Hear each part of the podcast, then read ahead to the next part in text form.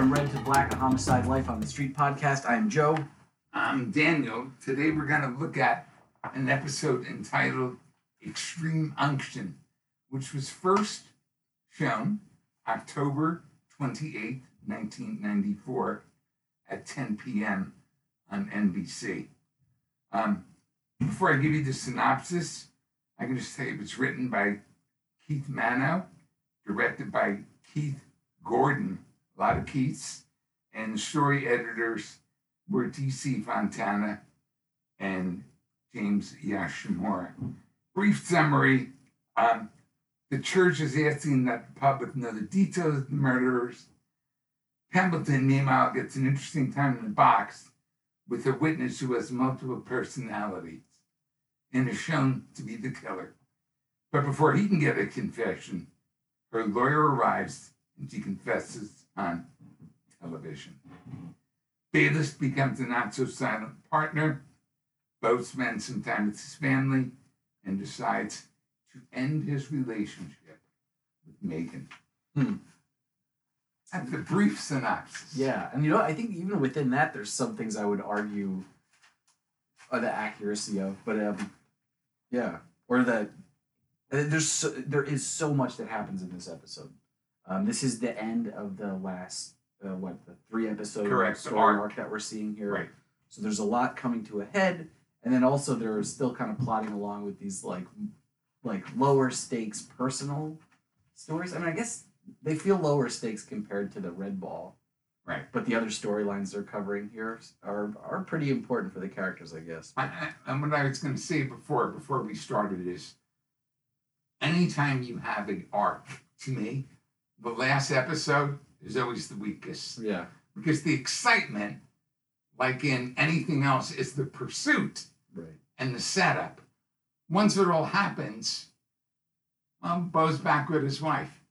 You know, they broke up. They solved the murder. It's like the air's being let out of the tires, so to speak. Yeah. That's just my comment on all episodes that resolve everything. The first one is usually the best, Yeah. where things are crazy, you don't know what's going on, and then, you know, as things get answered, not always, but I think it holds true. I think that'll be an interesting thing to talk about maybe afterwards is if these resolve, these stories resolve in a satisfying or surprising way. You know, like because I think that's what you want to do ultimately with that. It- the reason why it's so fun in the beginning is you the choices are endless Right. and you are along for the ride to kind of dream up what could have happened and really put yourself in the those characters' shoes. And I, I don't know. I think there's a there, there's a conversation to be had there about the way that these uh, stories wrap up. Not just that they simply do wrap up in this episode, but kind of the resolution we get for them. So, um, I don't know. Everything this all every story does feel important. It does feel like some are more important than others, though. So, what's the storyline we want to walk through first? Is it the Well, let's ball? just get out of the way because I want you to explain it to me. Why does Stan go on the tirade that has nothing to do with the rest of the episode? Yeah. What's why did they do that? Are- it's funny and it was great. Yeah, the cold open where he's just complaining about the Canadian Yeah. Football League, and also like what he's getting upset because people weren't rooting for the Bills or something like yeah, that. yeah. yeah. he? And he made a look at one of them like they rooted against the opposition. So, Yeah. Um. Yeah. I, mean, I have no idea. I mean, that's just a funny cold open, I guess. Um, It was funny. Well, that's the thing. He's so good at being mad. Yeah, and that is like the slice of what homicide does so well. It just kind of like capture this like banal moment between police officers at work. You know, like it's a slice of life, and Right. it is. You're right. It's a funny observation. It's uh, covered well, and then totally dropped. Right. It doesn't come back in the episode at all. Well, if you want, let's let's, let's discuss the, the Red Ball case Yeah. since that's the biggest nut. Yeah. Um, I I I feel like this is something that I get I get to a lot. It happens a little bit with homicide, but a lot of TV shows. I think it might even be what has like prevented me from really digging into Law and Order or digging into the NCIS shows. But this thing where like for the last two episodes up to this point, I feel like I've been trying to do some kind of like heavy lifting figuring out to to figure out who the killer is, you know, like or to like connect some of the clues, what they're overlooking or Right. whatever. and like ultimately it doesn't matter. No. You know, like it, you're this is originally this show started as a show that was not about the murders, right? Right. As the, the personalities of the cops. there. Correct. And in this episode, this is not about the murder, but it kind of is. You know, like I would agree. like the story that's still being told. The thing that's interesting is what happened and who the killer is. But there's no way you're gonna guess that. Right. You know. Right. Right. They're absolutely impossible. Yeah. So there She is, comes out of left field. and they they set up a clever moment. I think within this episode and within introducing that character, where very quickly it becomes you think she's one thing, and I guess I don't know when when Frank's talking about her and saying she's just here for a cigarette and a beer or whatever. Like, do you buy him? Do you think that she's just I, I didn't buy him. yeah And, and maybe because it's TV more than more than anything else. I'm like, no, we're not gonna bring this woman on unless she really is involved. Yeah. And especially after they have that conversation about the reward, where they're talking with the priest, and he's saying that we need to do something to kind of clear our names in this. We're playing by your rules, not releasing the information. So, like, and they're saying that, well, you'll get an every nut off the street here coming in to claim the reward. Like her. Yeah. So, why would they dedicate any screen time to a nut they just talked Right. about? Right. Right. Yeah, I was interested in seeing kind of where that would turn out, and I guess it's been long enough since I saw this. I didn't remember that she was the killer, so that was, I think, a nice surprise, and and maybe that you know kind of justifies some of the decisions in the storytelling to just have that moment that you build up to, but um I, I, I think a common theme that started from the beginning. Frank again is just wrestling with what he believes. He says, damn him. And the person says, who? And he says, God. And they don't think he's going to say that. He asks very big spiritual questions. And he's worried about the killer going unpunished. So he is still wrestling like he has been for more than this arc, even with what he believes. And it's, it goes to his motivation. What's Frank's motivation? You're starting to see he wants the people who are guilty to get caught and go to jail. Yeah That, you know, the killer must not go unpunished. It starts the show, it ends the show. right. It's got to be important. Well, but the, you know, G brings up that point at the end, though, and it's sort of like that. Uh, uh, it's like a line from another another movie or something else. But it, uh, is it that is he motivated in that he wants to see the people get caught, Right. or is he motivated because he wants to be the one that catches them? I think in this case, he was definitely irritated and his ego was hurt that he didn't get her to confess. No doubt about it. But I don't find that at odds with him wanting people punished. Yeah. That's just another part of his personality. Frank is an egotist. He wanted the credit. And he feels that if they would have let him have another five minutes, which I don't think would happen. Yeah. But no, I don't find those two things. I guess it's I guess it's what is his sense of justice then, and maybe that is like the now that I think about it, it's probably more compelling than the episode itself. Though is kind of figuring out like is he looking for the validation to himself that he did the good job, or is it one of those things where he knows she would have gotten a harsher sentence Hmm. if he had gotten her to confess? Yeah. yeah. So is it is the justice the punishment that she gets, or is it that it's by that it's delivered by him? And then he leaves. Right. The last thing he says to her is that I hope that you get whatever you get from God out of Right, this. That right. God settles the score. Right. And That God punishes you. it almost seems like he's saying that for himself to hear, to feel like, look, I didn't do my job, and that you're not gonna rot in this cell. You'll be out someday or whatever. Right. You're gonna get a light sentence, but at least in this other non-physical realm, you will be punished for this. So yeah, I, I mean, yeah, there are, he has a really tense episode here Very. where he's exploring these things that have been with this character since the beginning. He talks so much about his gro- you know growing up and his views on religion and where he's at. And it's funny that I think before like they had referred to him or that he, he had been portrayed as like a fallen angel. And this one, it seems there's less like black and white duality of being a lapsed Catholic. Right. Like he seems like he is just as his upbringing is as present as his I, I agree. They've kind of switched that a little bit. yeah yeah. So right. it's it's He's a not lot so lapsed. yeah, and it's a lot more complicated and it's a lot more nuanced to take. I think on who that character is rather than just saying like oh he is a he is an angel doing God's work. And. I, and I think what happens is, as these things happen to him in his life, he is changed, yeah just like we all are. right Something happens, and all of a sudden, he can't be a lapsed Catholic. right This is thrown in his face. It brings up everything that he's been through, and he changes. Right.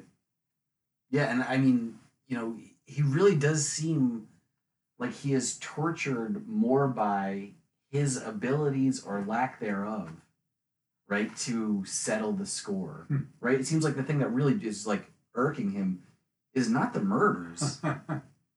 it's his ability to affect change in the world around him and yeah, I mean, that's frustrating. It's frustrating to watch him kind of deal with that. You know, Um, when, you, when, when go ahead. Well, I was, I was no, I was gonna. As you to move along in the episode, I wrote down Frank is in his element though. When they finally realize she's the killer, he is like so um, energized and slightly insane, right, banging, yelling. But it's funny, Megan does not have the confidence in him that G does. right, G is confident. Let him go.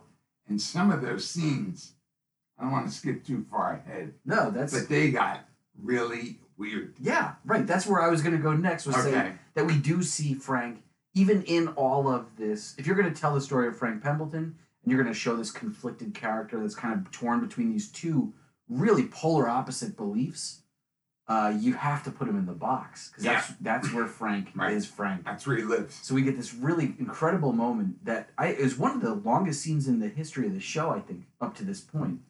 Um, where he's in the box, he's interrogating this woman.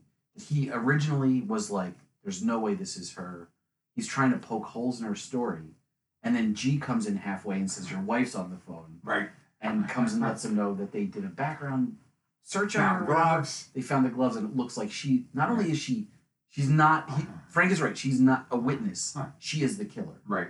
And so then he goes in and his whole demeanor changes. Right. And he, again, he is just insane. Possessed. Yeah. Yeah. Really crazy. Yeah, he does things that are uh, atypical for that character still, even though we know when he's in the box, he takes on a persona and he he's just different. He's a changed person there. But he is like like manic or something Well, in the well, how now. that where they were practically having, they weren't, but it was like they were having sex. Yeah, right. Even He's, though like, they did nothing like that. And even like he's putting the cigarette in her mouth and stuff. Right, like, right. Like they're getting very intimate and weird. Yes. and so that's where you have yeah where you have uh Russert and G are in the are in the uh, behind the mirror watching this and she's like you can't do this this is not what our Right. we'll get in trouble here and G is just like G was giving out like real um like over the top uh delivery on all of his lines where he was like no he knows what he's doing like let him he's got him right where he wants her. He's playing her game like And you knew that even G had some doubts. Yeah yeah. Because it was getting really, really weird.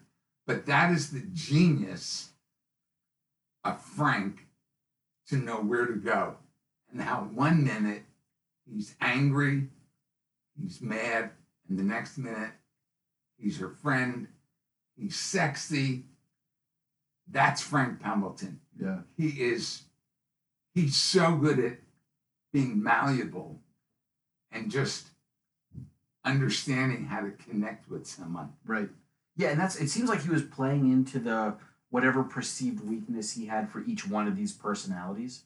Right when he was talking to the the Mary the Irish brogue, which she would just put on. Which uh, I mean, we talk about it so much uh, on the podcast, but like, what another great one-hit wonder for the actress. oh yeah, she was wonderful. She nailed it, and Yeah, like she's wonderful. that's a difficult thing out to do. I would imagine changing between all those personalities, but she sells it.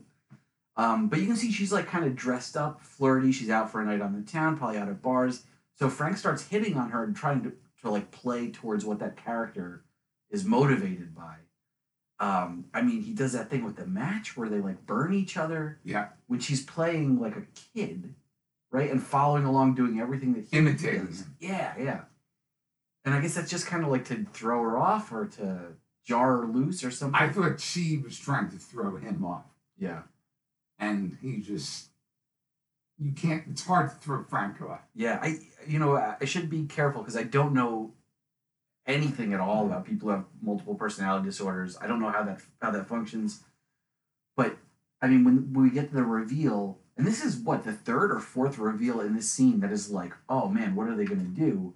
Where the lawyer comes in, and it almost seems as if she's been planning every piece of this. Right. So while we think we're watching Frank the Master at you know doing mental chess here, what's really happening is that he's getting played. Now, do you think he is? I mean, ultimately, Huh. right? Ultimately, at the end of the day, Yeah. That's kind of sad. yeah. And something I definitely didn't think about no. uh, just watching the episode. But I mean, uh, do you think her lawyer knew that she was the killer Yeah. before Yeah. she was talking to Frank? I think so. Ah, that's so like sinister then. Yeah. I I I, think he played Frank to a certain extent, but I'll never know. Right. Who knows? Yeah, if she did actually have it all together and that was all part of her plan, or if she just really did get heroically saved by a scumbag lawyer or whatever Right. at the end. Yeah. hard to tell. Um. So yeah. So then she uh, goes on TV and uh, it cops to the crime and they make it this emotional thing. Even the newscaster is like he has his, he's holding her hand. and Yes. She's talking about how she killed all these people and that she's a product of you know whatever horrific events caused her to be like this. Um. and, and really, it has a bad effect on Frank. I mean, he's very angry. Yeah. Um, he said, God's given up on us. And Frank cries. I mean, he was really upset. And again, why is he doing all that? I'm not quite 100% sure, Right. but that's what makes it homicide. You- Is he crying because he didn't get the confession? Is he crying because he was duped? Is he crying because there's injustice and God's not watching out for us? I don't know. Right. Or, or is it all those things? I don't know. Yeah. That's Frank. Do you think that was uh like uh, too uncharacteristic then, even within the context of this episode? No. No. It, it fits with where he Yeah. is. And that was in front of the nun, right? Yeah. Where he's more He's just sitting on the church. comfortable. He Yeah. didn't do it in front of any detective Right. out of the squad room. Yeah, and right. And so they had like that tense conversation earlier in the episode, or early in the or- arc, like in the first episode or whatever. Um. So yeah, I guess there's a little bit of resolution there. I mean, at least on that that character's uh, stake in the show. So I mean, even I guess even she was saying she sort of had some level of forgiveness if the the woman who was killed was here she would hold the hand and like take the side of the killer she says right like because she's dedicated her life, life life to helping people like that yeah i mean i don't know i mean that's i i, I wonder if, if maybe part of this episode that I, that didn't sit well with me was maybe just that element of frank being so exacerbated you know oh, so at his wits end like i feel like i like him more when he's in control and he's not in control in Right. episode. But this is something that touches his very being. This spirituality, his beliefs are really at the core of who he is. We'll find out if that's true as we move on, but I think you're going to find that out. Yeah. So, And he did. He did say he wanted five more minutes so he could get the confession. So he actually, you know, he says it basically. Yeah. He said that to G, right? Yeah. Isn't it so weird that we know we're watching now what like a tremendous actor Huh. uh, who is about to ask his writing staff for a meteor role? Right? Like look at what he did in these three episodes. Yeah. Yeah. Like what is he looking what for is he looking for? Well, as we, you know, were able to speak with him recently, um, he said he got how great this role was. And I think once he got that, I'm sure he, they kind of pushed each other. Like this guy can do it, wants to do it. And he probably pushed them. Bring it on. Yeah. So, well, how about at the end? So, so what was her real motivation for killing? Did you understand that, or I didn't get it? I mean, so something about the gloves, right, Yeah. which was kind of like a through line that's being tacked onto, and almost like you feel like the story resolves once they find the killer, and then you're like, wait a second, I do want to know about these gloves. So Frank goes back, and we have kind of a scene that that mirrors their scene in the box together, except there is like definitely a position change. Like you feel like she has the higher ground. Frank is seeking her out, right? He's turning himself in where she turned herself in before. And she talks about her mom wearing the white gloves and that it was like some kind of era of sophistication. And when she was buried, she made sure she was buried with white gloves. So why does Frank laugh hysterically? So, is, is, yeah. is he not buying everything she said, or it's part of her act? That's what I get out it, of it. it might just be like for him. I so I was thinking about that a lot. Hmm. what I think it does tonally in the show is that it changes the status. Who's the crazy one in? Well, Oh, she is, I think, Well, once he starts laughing though, right. like I think he's scaring her, and she's telling him she's like, "Stop laughing, stop yeah, laughing." Yeah. So he's he's beating her at her own game Yeah. by coming across as totally unhinged. Yeah. I think probably where that comes from, where where I was in the moment, I was like, okay, well, he's just reacting like this because he just like we did spent three episodes of his time trying to figure out what does this clue mean, and ultimately it's meaningless. Right. It's some weird affectation that she had. There was it, there's nothing to be gleaned from that. So maybe he went there looking for some kind of answer and got back more of this confusion, which seems to be mirroring every other instance of his life. And, and I think he just didn't buy her. It was just another, even though she might have believed it, it was just another act in her repertoire yeah, right.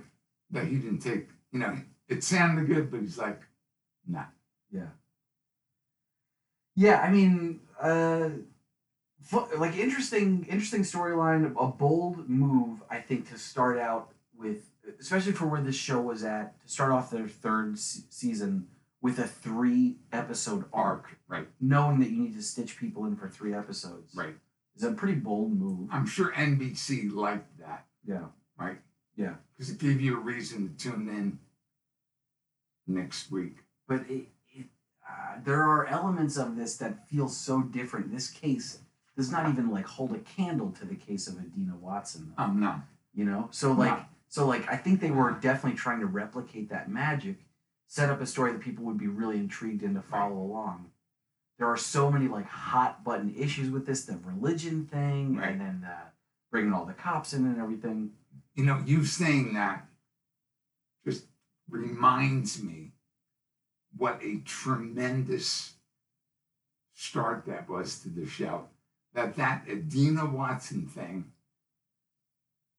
resonates with me to this day. right It resonates in the show. That was like the greatest murder they ever investigated. right right It was awesome. and that's where they start that's right, where, that's they, where they start. That's their problem. yeah yeah Where do they go? Right. I mean, like you could tell they're they're reinventing the show in the third season. We talked about that a lot in the last couple episodes about the way that this is different, and this episode is no different than that.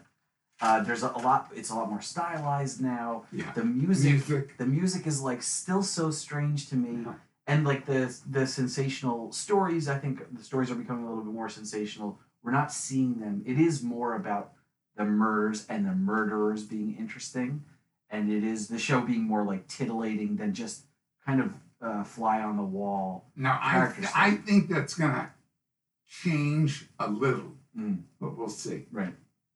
No, I agree. I agree. But And I think I think this was the way to restart season. it's not done in a necessarily tasteless way, Right. but it is definitely a reconfiguring of the show. Agree. Um, cool. Was was there other stuff on? That's really all I had. You know, it's funny that uh, Danvers's name was in the opening credits, and I was like, oh, cool. Maybe we're going to see him and Kay going on a on a date or something. Maybe we'll, we'll revisit that storyline. And no, he is in the episode, but he's talking about this storyline. Right. He's talking Right. about this killer and how, trying to defend against it or whatever, or prosecute.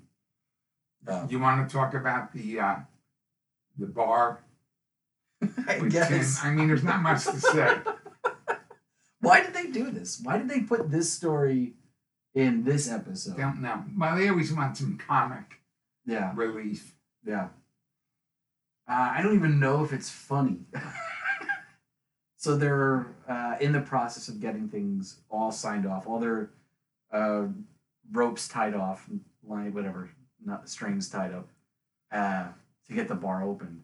And Tim, like, all of a sudden decides that he wants to be like really into Involved. yeah the process and and not only that but he's got this like really weird anti-government vibe that he's Right. putting out so he's he's giving a hard time to um to munch and to lewis and he's also giving a hard time to the guy who's just no, about he, to he almost blows it. yeah um yeah i mean i don't know they, they just seemed so they stuck out like a sore thumb in this episode everything else is so emotional and so like over the top That's true. that these just felt like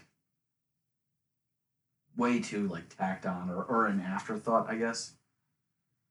Um, I mean, I love it though. I love those characters, you know, and they're doing something that I think is more is almost more believable than some of the other stuff we're seeing in the episode. At least to what we know about the characters. But uh, yeah, I mean, I don't know. Tim's like kind of all over the place right now with this storyline. But there's like what two or three scenes of that in Yeah, this yeah. Yeah, That's little scenes. pretty, Yeah. pretty quick. But um, but yeah, and then nothing happens at the end. They basically, I guess, they get it, everything okayed. Yep. Um, but they're really, I mean, they're they are taking their time with this storyline. They've set it up. They've introduced it. Now you know they have seasons worth of whatever silly Stuff. stuff they want to do. Yep. To just go back to It's this gonna well, great. owning the bar. Um. So I guess th- you want to talk about uh, Beau and Yeah. the Yep. the the love triangle of Beau and Russert, and sometimes Kay is involved, and Beth, his wife. Um, we've been seeing this kind of like play out, and it's taking the character that we like, were was always like the bad guy, right? The easy punching bag is Beau Felton. Yeah, seems like he's the least put together, least satisfying. Sloppiest guy. Right, in every way, right? Really, Like, right. In every way. a lot of red up there. Like Yeah. his shirts look like they're probably never tucked in. Um, so yeah, so they're and now they're putting him in a really dramatic storyline about him, you know, wanting to be around his kids and stuff, and this affair with Russert. I think actually, it is like a pretty tasteful way of bringing that character into the show. Um, in a, a story that I feel like this show never would have touched in the first two seasons. Agree with that statement. You know what I mean? Like, um, but uh, whatever, it's doing what it's doing. But but let me ask you this question. Maybe I'm done. Why did they break up? What what what happened? And did I miss something? Right. What was the actual like incident? Yeah, like what? Why why did she say, "Oh, it's over"? She got that from him. It sounded Wait, like. wait, wait, Beth? You're saying him and his wife? No, him no, him him and Russert. Yeah. So Russert calls it off at the end. What? Why? I think. Hmm. Well, Kay finally brought it up, right? So this is the first time Kay and Russert are talking about. it. yes, So that's got to be a big sign to her. All right. This is affecting. it's getting it's getting out there. Yeah. Well, uh, right. It's getting out there for sh- right. I didn't even think of that. but it's getting out there, and then also it's pr- spilling over into work. Right. So this is not just a harmless thing Right. anymore. But there's that moment where she actually sees Beth, where Beth comes in looking for Beau. Russert knows who Beth is. Beth doesn't know who Russert is. And I think there's a moment. I mean, Russert is a single mom, and I think she sees it in her another single mom, Hmm. and she knows what she's Up against. or yeah whatever. right, and how and how like what she probably needs is Beau in her Hmm. life. Interesting. So I, I think it's that moment where she just has this like empathetical, you know, breakthrough where she's like, But I, I, I, I, I don't want to be negative, but I got to say, overall, did you care? no, All right. no, I thought it was me. I'm like, who cares? yeah, Which is not good. We should, I mean, you always want us to care. And I'm just like, ah, so they broke up. yeah. Who cares? You know That's not good. You know what is like the the story feels like it's like devoid of any like ethical stakes. You know, so like whereas we're watching on one hand Frank really like really embroiled in this inner conflict about what he believes and what the world is to him, right? We're just kind of seeing like Beau like yeah, he misses his kids, but like But you've seen that a million times in a million shows. yeah. To me, they didn't. What's what's homicide's ability to show you things other shows don't show you, or to show you what another show has shown you in a completely different way. This wasn't. Yeah. This was like every other breakup with kids. Yeah. And sorry, but this is homicide.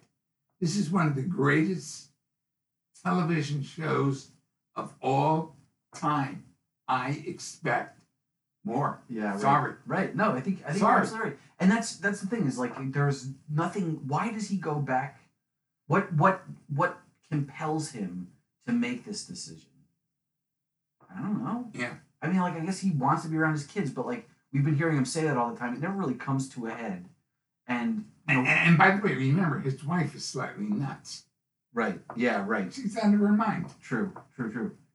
I think They don't um, address that. the only thing that we have to relate to these characters is the decisions that they make. And this one, it feels like Beau really kind of like got out of having to make a decision, you know? Yeah, yeah. So yeah, there's uh, this is pretty unsatisfying. It's interesting. I really love the character. I love I love Russert being on the show. Yeah, So- I like her a lot. Yeah, and uh, but I don't think like I feel any differently towards Bel- Beau Felton now. Agree. Uh, he's the same guy he was before. Um, it's almost like a it's like if like a coworker or like a friend of a friend tells you a really long story about them that you don't care about. Right, You know, right, like that's what. I just got. From Yeah, yeah. Which Uh, again, it's I'm I'm sorry, but that's the case. right. Yeah, I mean, we like we were talking before we even started this, and I guess that really kind of covers everything, right? Is there anything else? I, I think we picked up on all the major things. um, yeah, I don't think there's there's too much happening in here that we haven't. And Covered. they really set up almost nothing Yeah, for right. the future. Right. I mean, there was no case they're working on that I can remember. Now, the only thing we didn't mention was who did they say is coming back next week? Uh, Crosetti. Right. Coming back So- from Atlantic City. or something. Yeah. So that is going to be interesting. Yeah. There's a there's a See that's bombshell coming. Yeah. That's the only thing they set up. Yeah. Yeah, I uh, so we were just gonna start talking about before we actually hit record, and we've learned that like we should not, not do that. Record and then talk. But um, what what were your thoughts about the episode in general? You know, I. It's not one of my favorites. Yeah, Because again, I don't care about Beau. As I mentioned before, any closing of a multi part episode is always probably going to be the weakest because the pursuit of all the craziness is over. So I don't think it was that compelling of an episode. The scenes with Frank were awesome yeah, him screaming, crying, yelling, getting mad, getting intimate with her. He, by far, stood head and shoulders above everybody. yeah, Yeah, that was definitely the. I mean, look, it's the. It is the main focus of the episode, right? There's that storyline. It is the most interesting one. Um, and not even close. Right, right, and it, and it feels the most homicide in the monolith of what we perceive homicide to be. Right. And these, you, you know, like in the first two seasons, this Beau story would be told by his work performance. You know, like you would see him not being great at his Yeah. job, and people like, what's going on. And I think that's you know they did do that. They did kind of introduce it a little bit like that, but like you never saw them go home. You know, you saw them at work. You saw That's them good point. and I feel like this is really a different perspective of these characters. It's a little bit more like intimate and it's not as gritty and realistic. You know, and I think again that resolution really coming without any stakes kind of feels like a let a letdown. David Simon says all the time they make you love the characters and then they rip your heart out Yeah. by hurting them, by killing them, by making bad things happen to them. But if you don't relate to that character, you, you, you don't care. Right. But that's when the show, like we love Frank. We, we, we didn't want to see him go crazy. We did, but we didn't. Yeah. And once you don't have that connection, I mean, it's not as a good show. It's law and order. Things just happen. Right. Yeah. Um yeah, and like I, I think too, like also this this uh and I, I, I gave her credit, the actress who played the killer Yes. She does a fantastic job in the Awesome. episode. She is totally unbelievable. I mean, I understand that people with multiple personality disorder do exist or whatever, but I feel like it, that is a heightened version. Like that's almost like e- exploited in this episode in order to tell a, an interesting story. Like it doesn't feel very grounded. No. Even I can't imagine that like the actual I, I don't know. I don't I don't want to talk too out of school, but uh, you know, like or do people with multiple disor- personality disorders are they as like the, are they the way that she was portrayed in this Yeah, show, no or was that just kind of you know? right? What did, what did you think of the episode? I think it's. I understand. I understand. It's. I don't love it. I don't love it, but I understand what they're doing. I can kind of see, you know, the writing on the wall a little bit. It's funny because I didn't think in my weird memory of the show, remember, I haven't seen in a while, that they went down this road so quickly. Yeah. My memory tells me they didn't do this for a while. So let's see what happens. Right. Yeah. Do they pull back a little bit? Yeah. I. Yeah. It, again, maybe also. Oh well, no. I mean, I was gonna say like maybe we're just looking for it, but no. Like they made that joke in the first episode of this season. Oh, where yeah. They were calling out like, yeah, get ready. This is what's happening. Right. You know, and like that. With the whole sexy scenes bit, yeah. Yeah. partial nudity. Come on. And they do all those things. Yeah, stuff that this show like n- like never needed. Right. Never went near. Um, but yeah, no, I think you're right. I think we we've got another like couple seasons of like real, true, top shelf homicide moments. I think we still have a, a bunch I of those agree. left. So it'll be interesting to see, I guess, how this kind of works in this change in tone of the show. I mean, I know there's a great some great scenes coming up about Crosetti and yeah, things like that. So right. I'm looking forward to those. We need more Meldrick. Yeah. And you know what? It also feels too like this. One thing that I I think I d- dislike about this episode. This episode was pretty long too. It was forty seven minutes, forty eight minutes. Uh, usually they're like 42, 41. Um, but uh, I feel like we spent so much time focusing on so few characters that there are people I miss. Uh, Bolander. Sure. He was in like what two, two or three scenes, And that's it. that's it. I miss Munch, right? We we're only right. seeing him as a businessman, not doing Munch stuff. You're right. I miss Tim Bayliss. Like he's in this episode for sure, but he's not actually involved in anything. No. No. He's just kind of like there. And That's Kay, a good point. Kay, we miss like almost uh-huh. Kay completely these three episodes.